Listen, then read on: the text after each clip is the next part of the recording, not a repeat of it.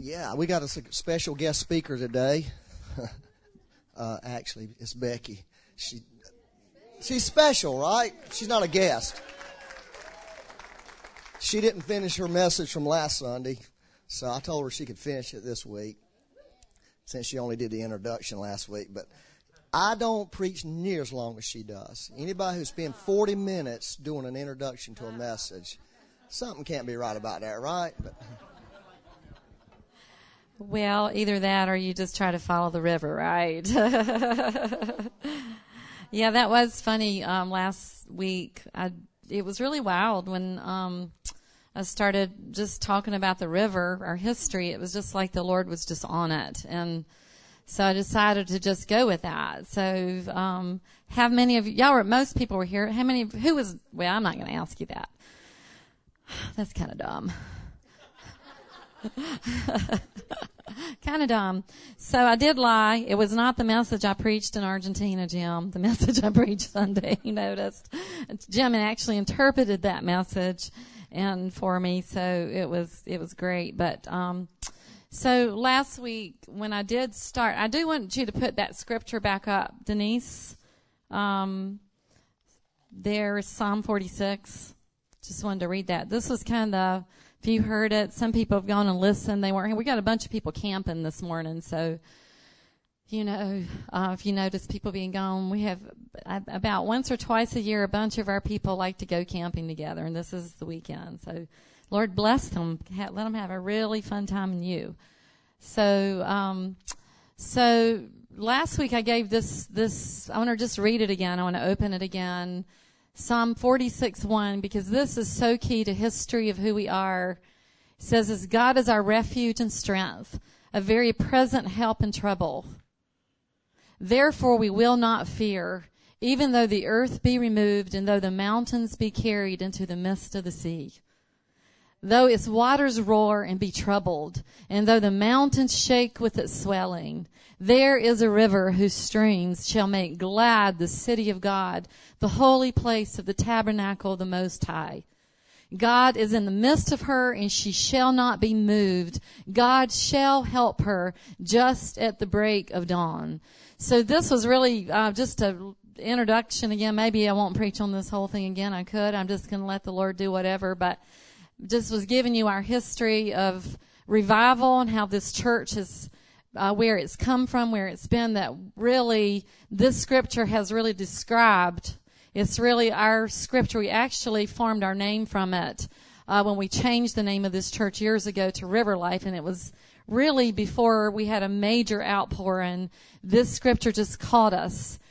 Because we did love the Holy Spirit, and it called us, and so we named our church River Life. But a few years after that, the Lord really poured out His Spirit. And little did we know that down the road when we would go through so much shaking, as that scripture really talks about, the mountains shaking, falling into the sea, that us being in the river and learning to access the Holy Spirit River, that's really what would sustain us through many difficult and dark days. And I felt like the Lord just really just came in on that last week. It was pretty powerful. You know, one of our young widows here, she said to me afterwards, she had lost her husband in December. It was actually Amy Underwood. She said, you know, Becky, really, that's what got me through the loss of Chris, was being in the river. And I know all of you that have been through stuff this year, your losses, that the Lord had really prepared you for where you've been. And I just want to encourage you with that. Isn't that powerful? That the Lord, His Spirit, is way more than this foreign Holy Spirit thing that we hear about, and that so many of us have shut out, actually, because we've not understood Him. But praise the Lord that He's good, that He's poured out here, and I'm so grateful. I'm forever so, so grateful, and so good. So, I want to proceed with my message. I'm going to put this right here for a second, but from last week, because honestly, I never did get off of this. So, I wanted to just give you this is really still just history with us, but I feel like the testimony is so powerful. Okay, It's when you give testimony, it really releases something. Like last Sunday when I released the testimony of the river, you could just feel what happens. The power starts breaking out again. and I've discovered this about the Holy Spirit. I don't really understand, but when you talk about him, he starts coming. He just is that way. It's just, you know, I think it's interesting. The only sin that can't be forgiven is really grieving him. It's really speaking against the Holy Spirit. Isn't that interesting? You would think there'd be a lot of other sins that you really couldn't get. There's no repentance for it, but I just believe the Holy Spirit is to be honored and respected and to be received, and to, when he's around, when you see things going on that you don't understand, the worst thing we can do is make judgments and opinions about it. Just leave it to the Lord. It's really, really important because he does love to be honored. Something really important about that. So, but here's, at River Life, another thing. I'm going to continue a little bit about our history, and going a little more in depth this week. One thing that happened, we went into a major revival 7 years ago at the women's retreat. I shared with you. And for those of you who were not here last Sunday, just to bring you up, the Lord came. We moved into revival at that point. We've learned about getting into the Holy Spirit River, and we've never been the same since. It's just been amazing. But one thing I wanted to tell you that actually I believe preceded the being able to actually receive that river was a revelation of grace that the Lord actually, we spent a whole year before that revival came talking about grace. And there's something about grace that just releases something. There, it's like it releases an atmosphere where there's freedom. It's, and that, I believe that's really why we were in a place of able to receive what the Lord was doing here. And I'm not going to really go in real depth on grace, but I did want to give you a few scriptures about it. Because one thing, when all the testing and shaking that began to happen to us over since 2009, we had a series of really rough things since 2009 that just over and over, lots of deaths, just one thing after another. I really have not felt to go into any of that because the Lord is saying it's a new day and it's time to go on and not to forget what's behind us. That's certainly not what we're doing, but God's really speaking something right now. And one thing this is just a great scripture. I wanted to explain grace to you a little bit. If you'd put up that Second Corinthians 1:12. I love this. It says, for our boast in this, the testimony of our conscience, that we conducted ourselves in the world in simplicity and godly sincerity. This is Paul talking to the church at Corinth. Not with fleshly wisdom, but by the grace of God, and more abundantly toward you. And one thing he says in there about the grace of God and the Amplified, he says the grace is actually this. It's God's influence that comes into us and endows us with strength. It's like it's an initial thing where we receive, we get our sins forgiven and salvation. This is really what, if you expand this out, that it's talking about, it's grace is undeserved favor. It's not anything that we deserve. We didn't earn it. You can't. Only thing you're doing is receiving it. It's for by grace are you saved. Remember that scripture. It's so elementary. It's a free gift of God. But it's not. This is where so much of the church gets trapped, is they understand grace when we first get saved, but do not realize that grace is also an empowerment for living. It's a strength that's being exerted in and through us. And the interesting, that's why I say it links with the Holy Spirit, because it takes grace for you to a revelation of grace to understand the work of the Spirit, because that's really what he's actually doing in us. It's his power being exerted in and through us. And everything is so intertwined with grace, the Holy Spirit, glory, goodness. It all goes. And this is all things that when we've gotten in the river that the Lord has done in us. And grace was just kind of an initial outpouring that preceded the revival. And this is, I want to say this. It says, this grace is exerting his holy influence upon souls. It turns them to Christ. And this is important. It keeps strengthens and increases them in Christian virtue. So do you see what that is? We have a real big missing puzzle in the church today. All this legalistic preaching about you do this better, you do that better, you get going, you follow the rules is legalism, and it's toxic to your Christian life. In fact, the scripture says that the law just brings death. It really just gives you death. When you're living by a list of rules, it's just death. You'll never, because I'm going to tell you why, because you're going to fail when it comes to that. You're going to fail every time living out of your own strength. Until we learn how to tap into the Holy Spirit River, to the grace of God, we will never succeed as believers. You'll only make it so far, because there's really only one that can live the life of the Christian life that we're called to. We're being called to live it by the grace of God, lived by another, not ourselves, and it's key. It's key to accessing the Holy Spirit and understanding His work in us. It all begins by that revelation of grace. And here's what it is. It's so important. Exerting. Grace exerts that holy influence coming from the river, coming from the Holy Spirit, coming from unearned favors. You can't earn it. You can't grasp it that way. And I love this. It not only brings you initially, it keeps you. It's keeping us. Grace is keeping us. It's holding us. Now let's think about, why does it do that? Why does grace do that? Because we're not relying on our own strength. That's why it keeps us.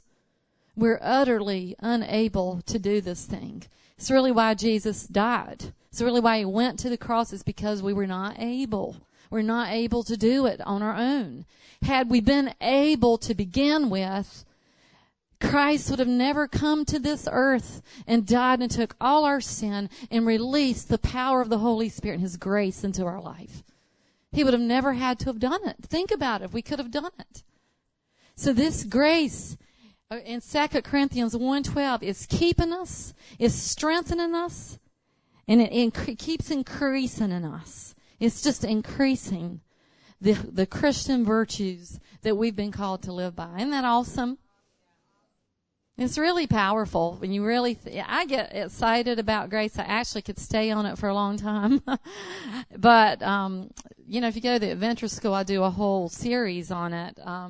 But anyway, that's not till January, I think. But I just wanted to give you that. There's something really key about us getting out of the way in our lives and letting grace do its work.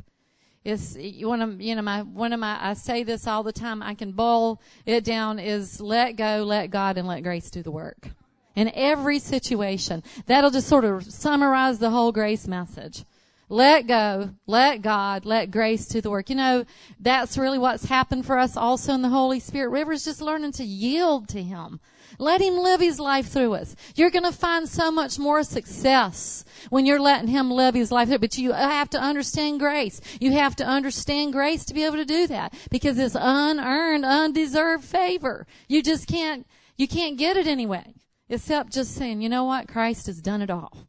He's done it all. And all I'm doing is I'm by faith. I'm accepting the sacrifice on that tree. That's all I simply have to believe. The finished work of Christ has done it.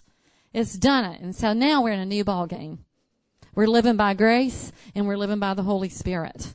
We have a flow in us. That's really, anytime you don't have what you need, stop and say, let go, let God. Let grace do the work. My life is not being, the Christian life is not meant to be lived by me. It's meant to be lived by another. Amen. Thank you, Lord. So that was, it's kind of a mix, but we really preached on grace for a whole year. And it's probably my favorite, subject, because I see so many, and it's just, unfortunately, part of our flesh nature to want to do things on our own. And when we get into that, the enemy loves it, because we'll try and fail and run away from God. Anytime we're failing, just go back to the simple message of grace. Just go right back to the starting point, and the Lord will meet you there every time. He meets me there every time. So one of the things I wanted to say to you today is I wanted to just go over a couple of things. The list of things that I felt like in the midst of the outpouring of the river, what God has done for us. And then when we've gone through a shaking, because that really, all of this has sustained us. The river has sustained us. I wanted to tell you a couple of conclusions that I have come to, not why we've been through difficult times, but just conclusions.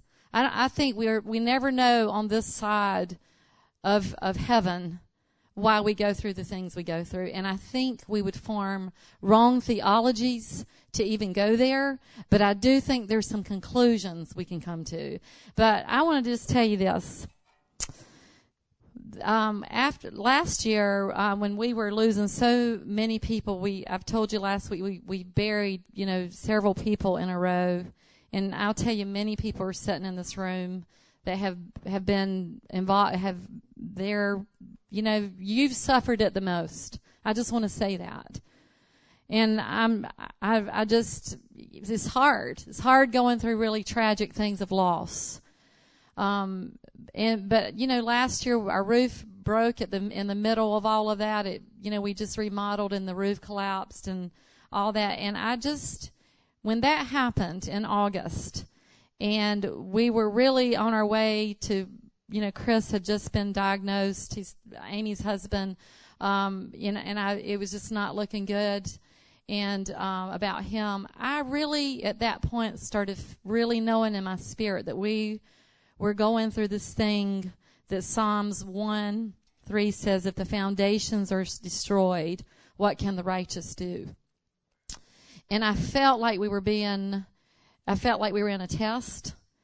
And, I just felt like there was just too much that had come at us. We had, poured out to the Lord. We had allowed His Spirit to move here, but I knew instinctively that we were being tested.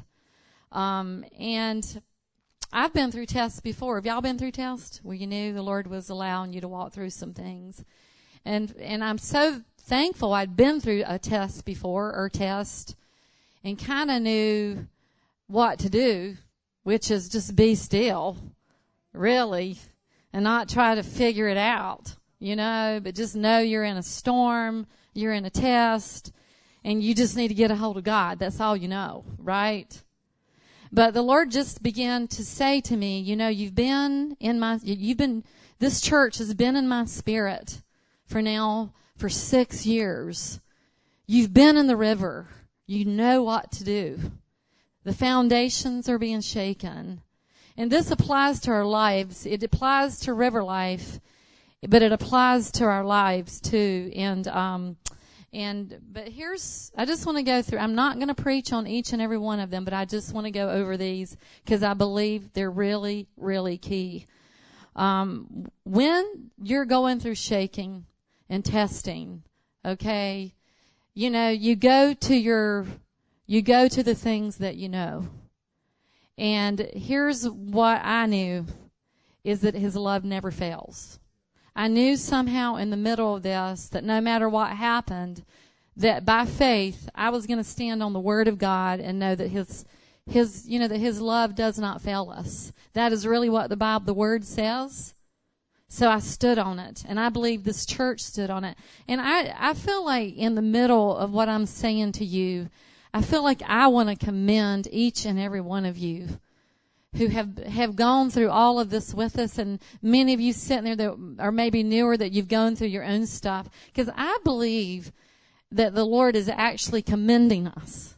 I feel like the Lord is saying, you've gotten through it, and these your foundations shook, but you stood on them. And I feel like that's really what's in my heart for this message, is just say, well done. I mean, you stood when it was like you just didn't really feel like you had anything to stand on. And this is one of those foundations that we knew His love wouldn't fail us. I mean, we sang our way through that, the chasm was far too wide. I never thought I'd get to the other side, but your love never fails. That one verse there would just carry me so many times. I knew that God's love would not fail us. I just knew that. And also the other thing that I feel it was another foundation was that I knew He was with us. that no matter what, where, when, no matter how it all gets tossed up and thrown down, that we can always know that God is with us. He never leaves us. He never forsakes us. And He's right there. He's right beside us. And that, you know, in the Word of God that we can stand on, that He's with us. He's not going to forsake us. And I felt like another thing that was really key was worship. I felt like this church has worshiped its way through hell and back, honestly. I feel like we have stood in here at moments when we did not know what was going on. We just hard. But, you know, we determined no matter what. This is another thing that goes with it, that God is good. And then His mercy endures forever. And I just felt like so often just stood to our feet together, corporately, I know individually, and worshiped our way through the tragedies that we were facing. And, you know, there's something so sweet. I've said this before, that this is the only time in your history, my history, on this earth, that we'll ever have the chance to worship God in the midst of our tragedies, our heartbreaks, our disappointment, in the face of it all. It's, you know, when we get to heaven, we won't have a chance to do that. It'll be over, but this is our chance. Yeah, thank God. Yeah, thank God. This is our chance that we just stand and choosing it, choosing to worship, choosing to say, I don't understand. I was thinking about that this morning when, you know, when we're in the midst of someone dying and someone is saying, when I don't understand, I choose to worship you anyway, Lord. I'm just going to choose it. You know, I remember years ago when a friend of ours, their 12-year-old son was diagnosed with leukemia. Byron and I, you know, you don't really realize this when you go into ministry. People really clamor to get into ministry, but they don't really realize that you're the one that's going to be there every step of the way through these hardships with people. And that was one of the first ones that we faced that was so hard, when a 12-year-old was diagnosed with leukemia. And I was in the hospital with her. Byron and Jim had gone back to Mooresville to get clothes, and I was standing in the hospital room with Lori Larson, and many of you know them, and it was amazing. Lori, you know what she chose to do? Worship. She just stood there and worshiped over her son's bed. It was a powerful moment, I'll tell you, for me. Powerful moment. And Lord, give us grace to do that when we face those moments, right? Because you can't do that on your own. That's not of yourself. You need grace for that, right? Amen.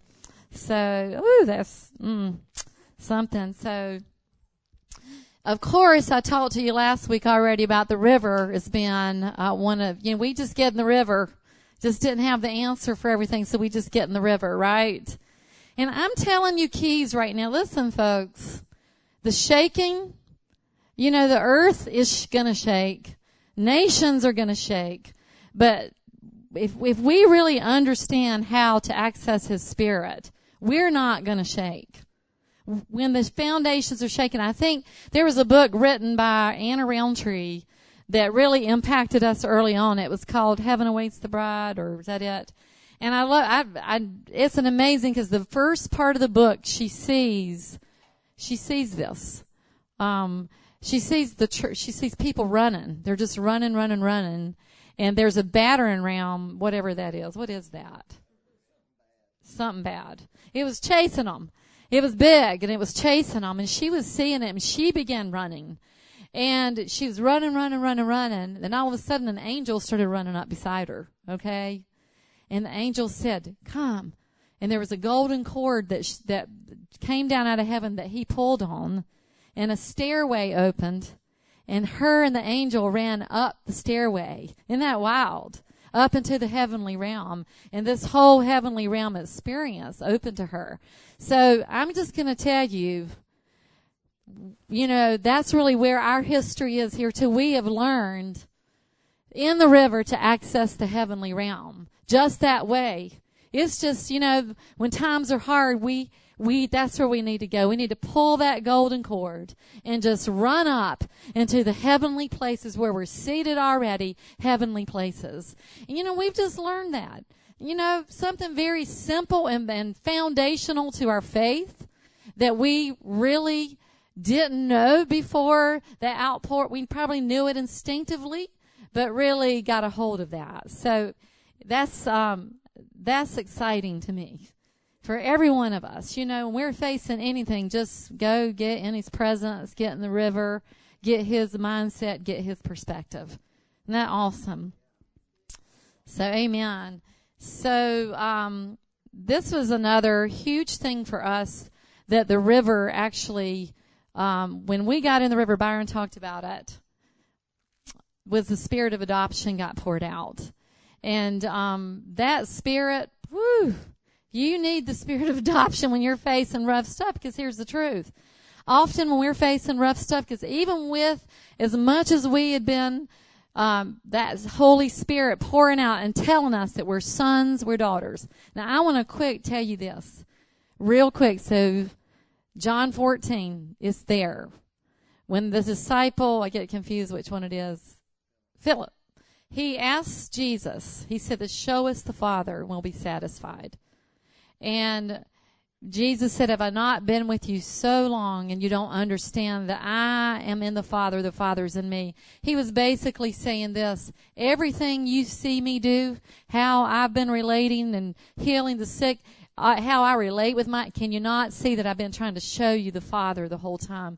And I saw in that way back when we first were being impacted by the Spirit, there was something in me that I had that same cry that Philip had. Was I was like, Lord, if I could just see the Father, there's something in me that will be satisfied. And I realized there is a hunger in every single one of us to be connected with our Heavenly Daddy, to really know that we're sons and we're daughters. And there, because listen, guys, at the end of the age, guess what's being revealed? The sons and the daughters are going to be coming forth. They are not going to come forth if they don't know who they are. You can't come forth if you don't know who you are. So this spirit of adoption is key, breaking abandonment off of us. And all that is all that insecurity and wrong thinking about ourselves. Every one of us, you know why we struggle with it? Because of the fall of man. Every one of us, I don't care who you are. Byron accuses me of being raised in a really confident family. He called them Super Davises. Because my mother thought all six of us she thought we could fly to the moon or something, but it wasn't true. Every one of us suffer in some way. So that is one of the things. Listen, John 14 goes right on down and talks about this. Jesus said this, it's important that I go away because I'm not going to leave you bereaved, comfortless, abandoned. Look at that, abandoned. I'm going to bring to you the Holy Spirit who's going to tell you, he's going to bring everything that's from me and give it back to you. And then you go on into Romans and you see the Holy Spirit is what? The spirit of adoption, whereby we cry, Abba. The Holy Spirit is key to us understanding that we're sons and we're daughters. We can't really have that without really His Spirit flowing and being activated in us. And you know what? You have to combat this thing all the time. By grace. By grace, you combat it. You keep going back to the Holy Spirit River. Isn't that good? Going back to and tapping in to the Holy Spirit, because that's who He is. He'll tell you. He's going to tell you who you are. And so when you're going through times of shaking, actually there was a word that came on my inbox this week that actually is my message I preached last week.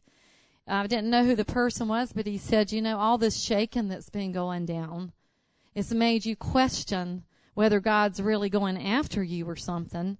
And he's upset with it. He said, no, you're on the launching pad. That's all this is a launching pad. And so that's what I believe. I believe all that we've been through is just to take us from one place to the next. It is a launching pad. But, while we were going through it, our foundations were being shaken, and the spirit of adoption was key for us. I really honestly will tell you this, like I said last week, I don't know that we would have made it through all that we've been through And I will say this, I feel like we've turned, I don't want to just keep making you feel like terrible things are going to keep happening. I don't believe that. I believe we're in a new day. I really feel like we're in a new day, and you need to grab on for that. So, but that spirit of adoption is so key, and the heavenly realm, just going after that and keep going after more grace. Just keep going. We just keep, that's what we realized, that it was by grace we were going to be able to be sustained. I tell you, another really key thing for us was this too, is choosing, like I said earlier, to believe that God was good. You know, it's really easy when, I mean, let's just be honest, to start accusing God when things aren't going well. I mean, am I the only person that does that? I mean, it's a big flesh pattern to begin to accuse God when things are not going the way we want them to go. And, but I'll tell you, if you really look at, one of the examples I see in scripture to that was when Moses, the children of Israel, were down at the bottom of the mountain, and Moses was up, listen to this, Moses was up there getting the 10 commandments. He was up there getting stuff for God. I mean, major encounters. But in the delay, the children of Israel got disappointed. And what do? Go off and start worshiping a cow. A goat. You know, is that crazy? But it's our nature when God's not acting the way we want him to act. When he's not moving in the time we want him to move, our hearts can kind of drift that way. But I'll tell you, you know, Bethel helped us a lot, because that's one of Bill Johnson's big things, just he's good. He's good all the time. He's always in a good mood. We don't understand why things are going on, but he's good. And so through the process of all that we go through, it is really key to believe that God's good. You just, listen. There's a lot of our situations and experiences that don't line up with the Word of God. But it doesn't make the Word of God not valid. Okay? It just doesn't matter. That's just not the way this thing works. This is what the Bible says. He's good, and His love endures forever. His mercy's forever. And we just choose to believe that. And I believe when we choose to keep believing in His goodness, that He has a plan for us, there is something good coming on the other side of this. We're going to get through. There's going to be breakthrough. There's a new day coming. For whatever reason we're going through this, you know, He's good. And we just keep choosing that He's good, keep thanking Him for His faithfulness of the things we are seeing Him do. It's very key to when we're going through storms in our life, right? And those really are the way, I will just say this, the way I believe that I can commend so many people here. I believe you did just that. I just want to just almost stand up by myself and applaud, because I've seen so many do that, so many. And I'm really, really grateful for that, so... And if you just put up that scripture, 1 Peter 1:7. So I was just going to tell you, I don't know why we go through things, but I do have some conclusions.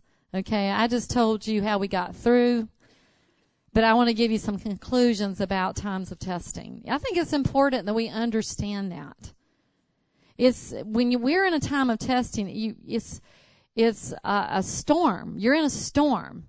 And there are clouds all around. You really can't see. Your bearings are not good. Pilots will tell you that when they're flying an airplane, when they get in storms, they can't see a thing up there. I'm sure when a ship's at sea and they're in a storm, it's the same way. And you just basically, you've got to go to your instruments to tell you what's what. And your foundations are your instruments, right? You go to your foundations. So, but 1 Peter 1:7 says this, that the trying of the genuineness of your faith, there's another version that says, the trying of your faith, being much more precious than gold that perishes, and though it is tested by fire, may be found to praise, honor, and glory at the revelation of Jesus Christ. And when I was pondering on this, because this is a pretty typical scripture you quote when you're going through stuff, but I was really seeing in here that when we're being tried, it is our faith being purified. And these are just, I want to say this, these are just conclusions I've come to of why we go through fire and testing. And it is our faith is being, it's being purified. You know, we're, it's like our endurance is being, we're gaining endurance, which, you know, Hebrews talks much about that we have need of endurance. And, you know, we're in the last days, you know, there will be a great falling away. So here's sort of what a conclusion I've had about times of testing. You know, that scripture says, if you can't run in the day of the footman, how will you ever run in the day of the horseman? And that meaning if you can't get through there, we just don't know what's ahead of us. And wonder if in the mercy of God, these are just getting us ready. Just wonder, it's just a wonder for me. And, that he's just getting us ready and, for whatever's ahead. But this is one of the things. So our faith gets purified. There's endurance that comes through these times of testing. And I love this, to be found. This is one, I think this version I wrote, that the trying of your faith is more precious than gold, so that the genuineness of your faith, let me start over. 1 Peter 1:7, more precious than gold, so that the tested genuineness of your faith, more precious than gold that perishes, though it's tested by fire, may be found to result, praise, glory, and honor at the revelation of Jesus Christ. I just really feel like there's just more glory coming. I do. I just feel like there's just more glory. There's more praise. There's more worship coming. And I believe even more revelation of who Jesus is. Just more revelation. You know, and on the back side of this for me, that's really how I feel. I feel like, you know, a lot of stuff got kind of out of me that was sort of in the way of just him, of just Jesus. You know, it's like the simplicity of just who he is. And I'm thankful that, you know, and I always get to the backside of a time of testing. I really hate that I had to go through that. Okay. But I'm always really thankful for the work that God did in my life. And because I feel that pureness come. I feel that genuineness being returned back to more simplicity of my relationship with the Lord. And I really felt in this season, I just Jesus, just loving him so much more, just getting back to that place. And I believe that's part of a conclusion. And James 1:3 says, for you know when your faith is tested, your endurance has a chance to grow. And that just goes right along with that. And here's another. And so I think number one, when we're being tried and that's really a conclusion of why we go through our faith is simply being purified.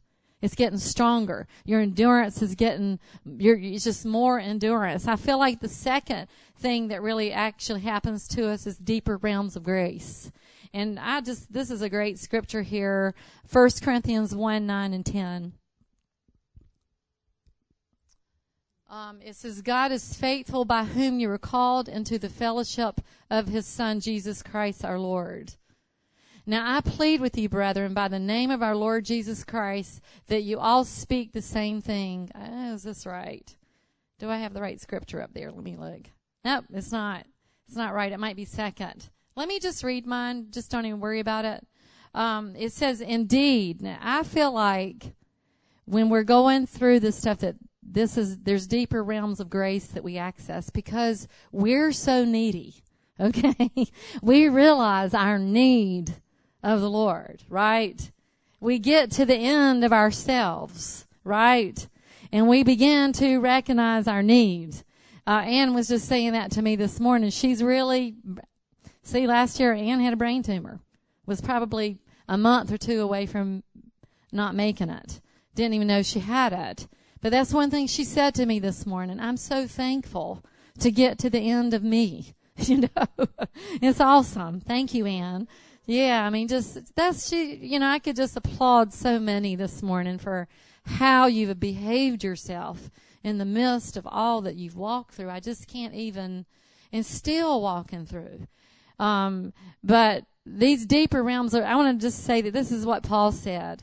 Indeed, we felt within ourselves that we had received the very sentence of death, but this was to keep us from trusting in and dependent upon ourselves instead of God who raises the dead. So for the sake of Christ, I am well pleased, listen to this, and take pleasure in infirmities, insults, hardships, persecutions, perplexities, distresses, for when I am weak, I am truly strong.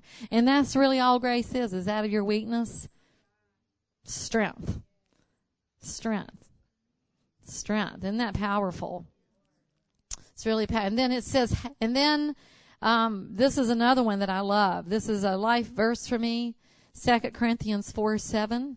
It says, however, we possess this treasure in earthen vessels. Let me just say this. This was my next point. I missed it. That was deeper realms of grace that we access in the midst of this. But here's another thing. I said more glory. This is glory. Okay? Glory. And here's why. 2 Corinthians 4:7. However, we possess this treasure in earthen vessels, that the grandeur and exceeding greatness of the power may be shown to be from God and not ourselves. Isn't that something? It's the only way we're going to get glory. And glory is what we're after, I promise you. When the glory hits the house, I mean, we've tasted measures of glory. We don't understand glory. You know, Solomon and his temple. You remember that day when they dedicated the temple and the priests couldn't stand because the glory was in the house? Listen, folks, that's what we want. That's what we're after is glory. It's glory. You know, because glory is goodness. When the glory of God's released, it's God's goodness getting released, because that's what Abraham experienced was the goodness of God. His glory was passing by. It was goodness. It was Moses. It was Abraham too. He's there. He disputes me on that. So when he cut open those pieces and he passed me, I see.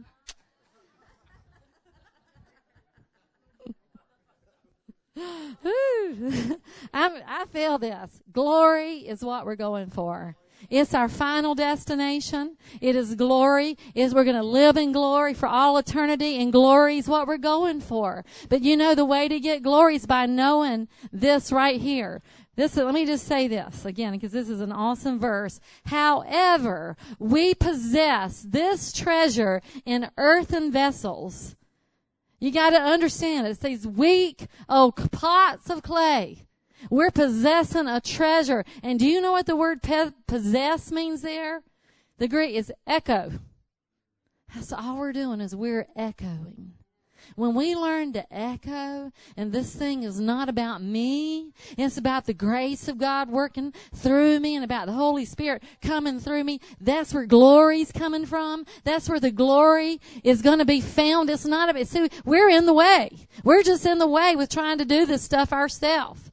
But this is what it says right here. That the grandeur and exceeding greatness of the power may be shown to be from God and not ourselves. Woo, is that not good? Woo, it's good. Self's got to get out of the way. And, but you know, it's really easy to get out of the way, honestly. You just face the truth about yourself. You didn't got it. You just don't have it.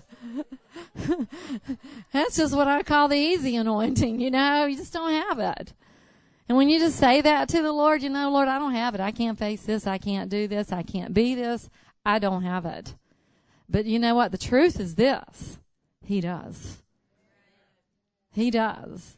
He does. It's so good. It's so good. It's so good. Wow. Is that not the good news? Is that not the good news? Is there another religion in the whole world that's their story? No. It's all about what they can do, all about what they got going. But no, for us, it's about what we can't do.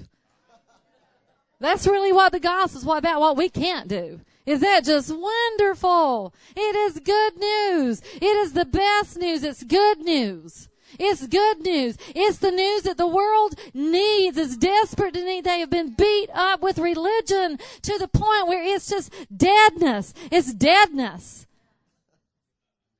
Oh, it's such good news.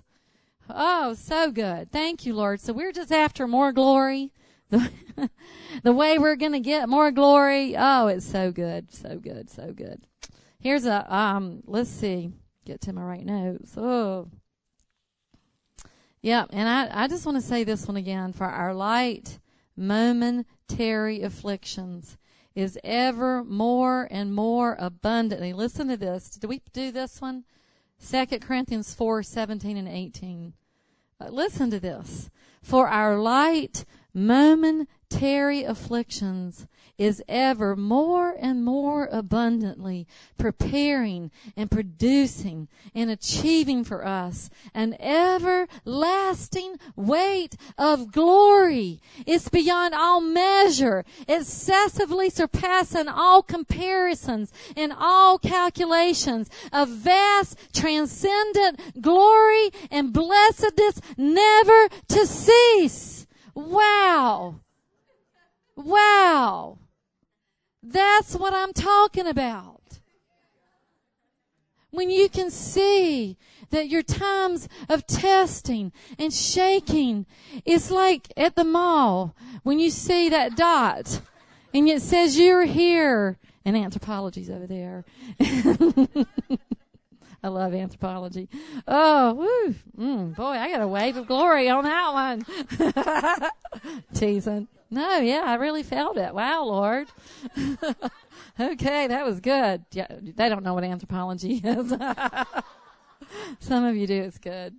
Woo! That's good. Thank you, Lord. Wow, that is an awesome scripture. You can see. You know what? When we were, I'm going to stop. I'm about done. I kept with Byron. I argued all last year because Byron was good to just not. He was good to not have an answer. I need answers. That's the way I am. I think it's a girl thing, and we just fight over it. We fight about spiritual stuff, y'all. I'm sorry. We have some differences, not major, but it's. But anyway, he always thinks he's right. Is the problem.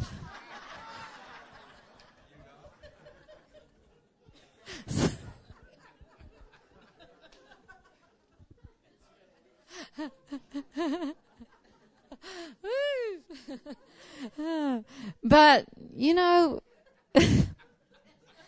if I can just kind of know that there's glory on the backside coming, then I can somehow grab hold of it. When I feel like I don't have anything to grab hold of. And it really doesn't matter what we're facing. God, in every moment, it's no matter what we go through, you know, God really wants to release glory in every situation. I mean, this was Paul. Paul was beaten. He's crushed and beaten. I mean, I think about that. If you ever just just go when you're reading the scripture. And not just read the words, but go actually sit down in the story. Try that. Go sit yourself down in the story. And when Paul was quoting that scripture, he understood there was glory. There was this exceeding glory that I believe he had tasted of already in the heavenly realm. And that's why he knew he could get through. He knew what he was made for. It was glory. It's made for glory. And I just want to say this to all of you that have, and that was really, I just wanted to just give y'all a little bit more to conclude, that those were kind of my conclusions. You know, how we got through it and then conclusions. I don't really know why, but those are just conclusions. That's all they are of what I've come to. And they're things I can hang my hat on.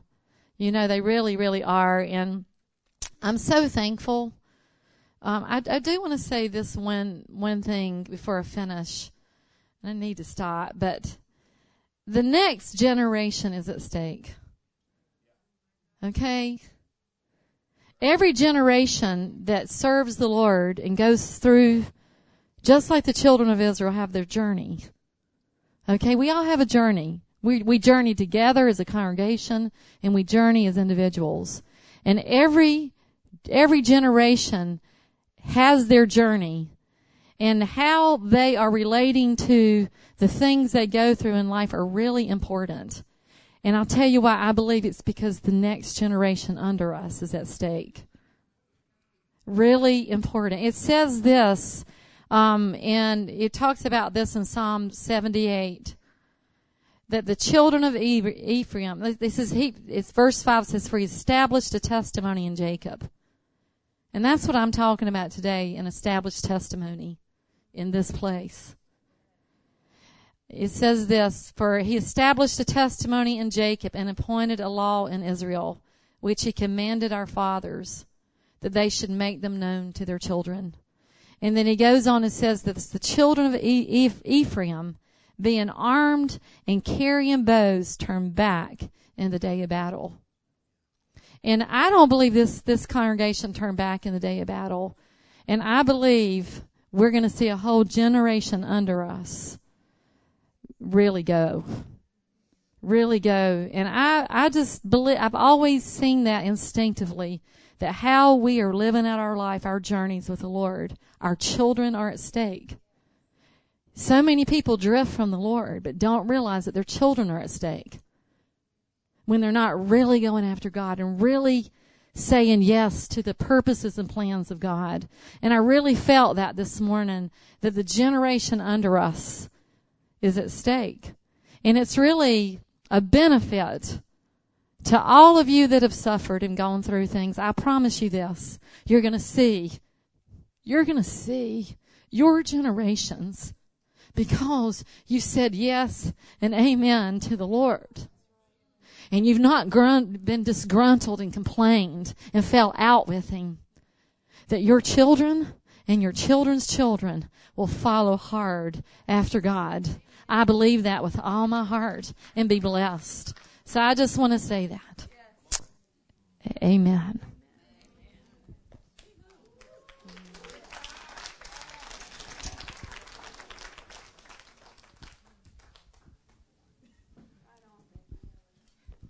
That was a great message, wasn't it? I had a thing recently where the Holy Spirit came to me and spoke to me, and he came like a mother. That's how he appeared to me, like a mom. And he got up after we had this conversation, and he walked off laughing. And then God the Father came and took me and took my face in his hands and kissed me on the lips. Okay? Kissed me on the lips. And then he walked off. And I think this morning, this message that Becky gave was like the Holy Spirit, like that conversation I had with the Holy Spirit. Is he really was trying to speak to us this morning. And I hope you were hearing something besides, it was a great message, right? I mean, she did a good job talking it, and it was a great scriptures, but it was something more than that. It was really it was an impartation that the Holy Spirit wanted to give us. And the thing that I got out of it, even though I gave her the message. Yeah. No, I didn't give her that message. The thing I got out of it, though, was this. Was where God wanted to take us. Is that God was saying, all this was for my glory. That's where I want to take you, is into my glory. From glory to glory. We're changed into that same image from glory to glory. Sometimes in between those glory spots, or it's kind of difficult. That scripture she quoted about Ephraim being armed with a bow, that's actually the scripture the Lord got me to this church in. I would have never come to this church. There's one time the Lord spoke that scripture to me years ago. Ephraim, even though he was armed with a bow, turned back in the day of battle. And I fell on my face when I heard that and said, Lord, there's coming a day. Please help me to remember this, not to turn back. And the guy, talked the Lord, I had this opportunity to come here, and I didn't really want to I didn't want to come unless I had a word from the Lord. And I had 20 words from the Lord, but none of them were good enough. And this guy spoke that word over me. And when he said it, it was like, this is what I'm supposed to be doing. And so I believe the Lord really does want to invite people into something more this morning. You know, that there's an ending, like Becky said. We're talking about a new day. But it's really His glory that God really wants to bring us into, a greater degree of glory than we've ever experienced. And I believe that with all my heart. I'm not here just to do church stuff. I'm here. This is what I'm here for.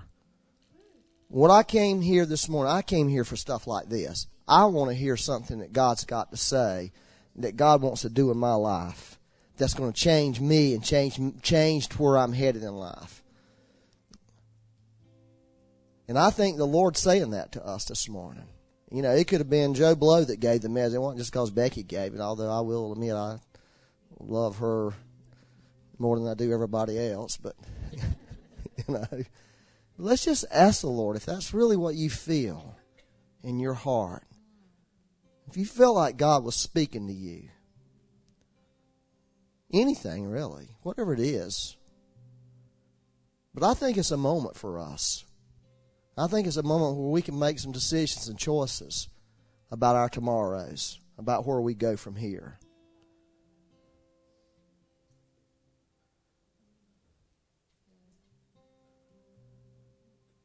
And it just certainly seems to me in the Scripture that God's pretty picky or very discretionary about His glory. I mean, He'll give a lot of people an anointing, but I don't think He puts His glory on a lot of people. You know, Becky quoted that scripture about they couldn't stand under the glory. Well, it went on. They couldn't even get into the temple. The glory got so strong. It was an increase. It's an increase. And so I just want to just say, Lord, that's what I'm in this for, Father. Is I'm asking you, Lord, to bring your glory like we've never seen it in this church, like we've never seen it. Lord, we've seen some good things. We've had some really awesome times experiencing the river of God, the heavenly realm. We've had things, Lord. We've had angels to manifest, Lord, all that, Lord. But, Lord, we're asking you, Lord. We're asking you today, Lord, if you're inviting us into a realm of glory that we've never experienced, a corporate experience of the glory of God coming. Lord, we're saying yes. I'm saying yes, Lord. I'm saying yes. Lord, just release that right now. Just release. We're saying, Lord, you are good. Release your glory right now, Lord. Bring us in. Lord, help the people in this room, Lord. Hear the invitation from heaven. Hear the invitation. Let me just do this. I know this is Becky's trick, okay? She always says it's always good for you to do something when the Lord speaks. Well, I just want to say this. I really believe this. I believe the Lord is saying, I'm inviting people. If you want to come into a greater degree of my glory, I believe He wants people to respond to it, to say, okay, I want that, Lord. Yes, Lord.